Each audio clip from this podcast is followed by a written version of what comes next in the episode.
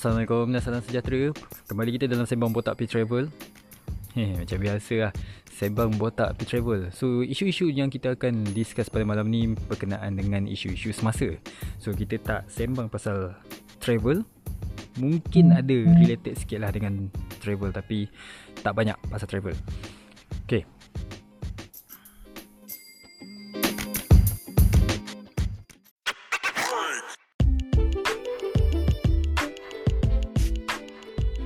So topik kita malam ni berkenaan dengan isu semasa. Adakah kes meningkat disebabkan vaksin? So ada sesetengah pendapat yang mengatakan bila kita ni vaksin, kita akan, orang kata apa, macam diorang ada letakkan chip dalam vaksin tu. Lepas tu ada 3 jenis vaksin yang kita dah sedia maklum, Pfizer, Sinovac dan juga AstraZeneca, orang panggil AZ.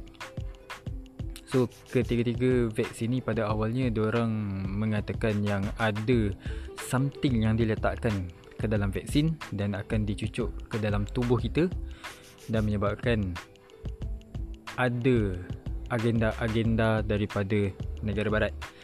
So benda-benda macam tu, bagi aku secara personally, aku tak rasa benda tu adalah agenda diorang ataupun benda-benda yang diorang sebut yang terkandung dalam vaksin tu ada dalam tubuh kita. Okay, for example yang kita selalu dengar bila kita cucuk, akan ada chip dalam badan kita untuk track kita punya pergerakan, untuk track kita punya rutin harian kita, untuk track kita ada dekat mana. Okay, secara personally, ini aku punya personal opinion, kalau benda tu ada dalam tubuh kita, okay, of course diorang boleh track kita dekat mana kita ada. Tapi kalau diorang nak buat benda tu, sebenarnya benda tu diorang dah boleh buat sejak few years back. Maksud aku, sejak beberapa tahun yang dulu. The reason why kita ada handphone, okay, setiap phone dia mengeluarkan sedikit gelombang untuk track dekat mana phone kita tu berada. Contoh macam iPhone 4, iPhone 5. Okay, diorang akan iPhone ni dia akan emit signal dengan jumlah yang sedikit, tetapi diorang boleh track signal phone tu ada dekat mana. Sebab tu dalam iPhone dia ada apps untuk track dia punya phone. So kalau phone tu sentiasa ada dengan kita, bermakna diorang boleh track kita punya location dekat mana. Dan sekarang ni zaman teknologi, contohnya kalau macam kita tengah search sesuatu, for example kita search for speaker, handphone ataupun laptop ataupun komputer. Kalau korang perasan, dekat Instagram, dekat Facebook, dekat mana-mana media sosial apps, okay, kita akan nampak advertisement yang advertise benda yang kita search. Okay, for example, benda ni jadi dekat aku nak aku benda ni dah lama berlaku, cuma macam aku just realize baru sadar.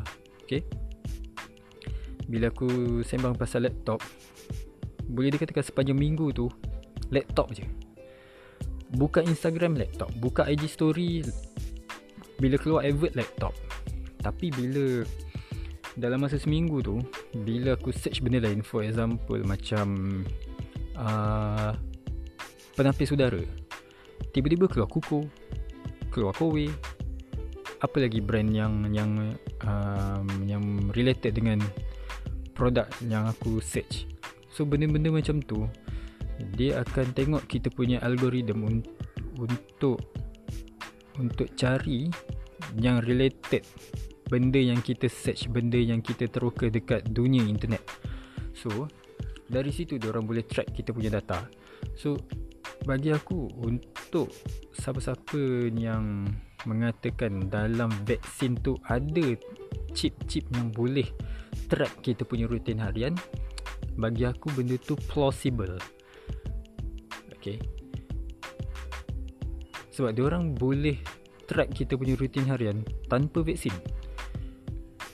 Okay, and then lagi satu benda yang aku selalu dengar pasal anti-vaksin, orang yang terima vaksin, orang yang tak nak terima vaksin. So bagi aku, siapa yang nak vaksin itu keputusan dia orang. Siapa yang tak nak vaksin itu pun hak dia orang. Apa aku punya point adalah kita ni rakyat Malaysia, kita nak hidup bebas sekarang ni. Kita dah terlalu lama duduk dekat rumah, terlalu lama dikongkong. Boleh dikatakan lah, bukannya 100% dikongkong, tapi terlalu lama dikongkong. Jadi benda-benda macam ni rakyat dah mula stres, dah mula hilang pendapatan, dah mula ni, ada yang sampai bunuh diri. So bagi aku benda-benda macam ni government perlu dan juga cepat bertindak untuk make sure rakyat Malaysia ni dah start bebas untuk ke sana ke sini. Tapi apa pun aku berharap, aku as a rakyat Malaysia, masing-masing kita jaga kita jaga SOP, kita jaga jarak kita. So benda-benda macam ni bila kita dah bebas suatu hari nanti, insya-Allah kalau boleh dalam tahun ni juga. So aku harap benda-benda macam ni kita boleh jaga, kita boleh keep on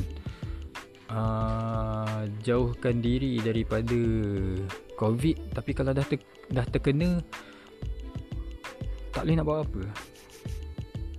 Tapi yang pasti aku punya point, kita kena bebas dengan COVID.